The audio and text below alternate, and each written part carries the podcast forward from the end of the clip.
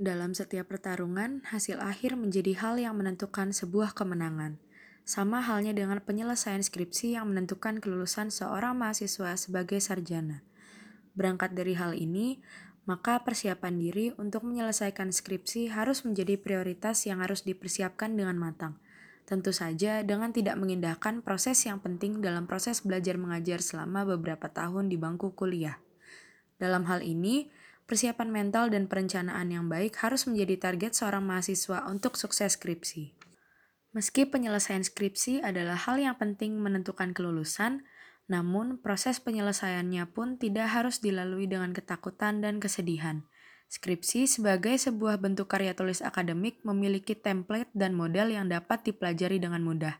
Sehingga tugas kita sekarang adalah mempelajari dahulu penyiapannya sebelum memulai skripsi. Atau dengan kata lain, kita perlu berlatih sebelum bertanding.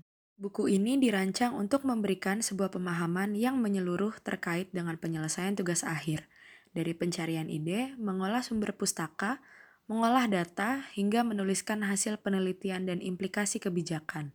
Selain itu, buku ini juga akan menyelipkan beberapa alat untuk membantu mengelola bahan pustaka, menganalisis data dengan alat statistik dan ekonometrika, serta menggunakan styles dalam Microsoft Word untuk memudahkan pembuatan daftar isi. Dengan sebuah keyakinan yang besar dan pengalaman membimbing skripsi serta melewati penyelesaian tesis S2 dan disertasi S3, maka banyak lesson learn yang dituliskan dalam buku ini yang diharapkan dapat bermanfaat bagi penyelesaian skripsi. Skripsi yang baik adalah skripsi yang selesai tepat waktu dengan nilai yang baik. Artinya, skripsi ini harus dilalui dengan terencana, terschedule, namun realistis. Sehingga ketika proses ini terselesaikan, Anda dapat melanjutkan journey lainnya dalam hidup, yaitu mencari pekerjaan dan menikah. Ada beberapa hal yang mungkin bisa direnungkan untuk menyadari bahwa memulai skripsi dengan baik, terencana, dan serius merupakan hal yang sangat mulia. Pertama, selalu ingat kedua orang tua yang selalu ingin Anda sukses dan berharap Anda suatu saat dapat membantu meringankan beban mereka. Kedua, selalu ingat kurva bukit, menaik hingga puncak dan menurun. Artinya, selalu jaga ritme Anda kuliah dan skripsi. Jangan sampai Anda ada di fase puncak, namun beberapa saat kemudian terjun bebas karena semangat yang menurun. Ketiga, nilai Anda sebagai sebuah pribadi akan ketika Anda bisa berdiri sendiri menopang hidup Anda dan keluarga dan atau calon pasangan Anda. Mari kita memulainya dengan lembaran baru, semangat baru, dan mimpi baru. Untuk mengawalinya, siapkan target Anda, yaitu lulus dengan usaha yang terbaik dan terukur. Artinya, Anda akan memberikan sebuah usaha yang terbaik, yang terukur dengan kemampuan Anda. Terakhir, dalam perjalanan skripsi ini, ada beberapa hal yang selalu harus Anda ingat. Satu, selalu berdoa dan meminta restu orang-orang terdekat Anda, terutama keluarga.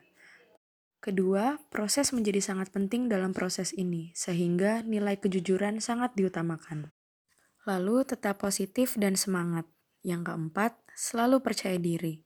Lakukan dengan senang hati dan passion yang tinggi.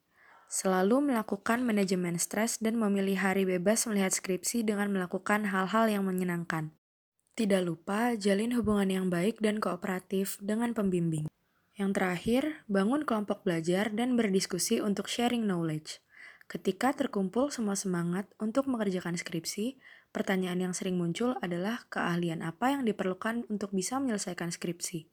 Berikut adalah ringkasan tema-tema yang akan kita pelajari dalam buku ini, yang merupakan hal-hal penting suksesnya pengerjaan skripsi, yaitu antara lain keahlian menemukan ide skripsi, keahlian melakukan pencarian bahan pustaka, termasuk membaca, mengelompokkannya, membuat ringkasan, dan mensintesa, kemampuan merencanakan penelitian dan menguji hipotesis, kemampuan melakukan analisis ekonometrika, dan yang terakhir keahlian menulis akademik.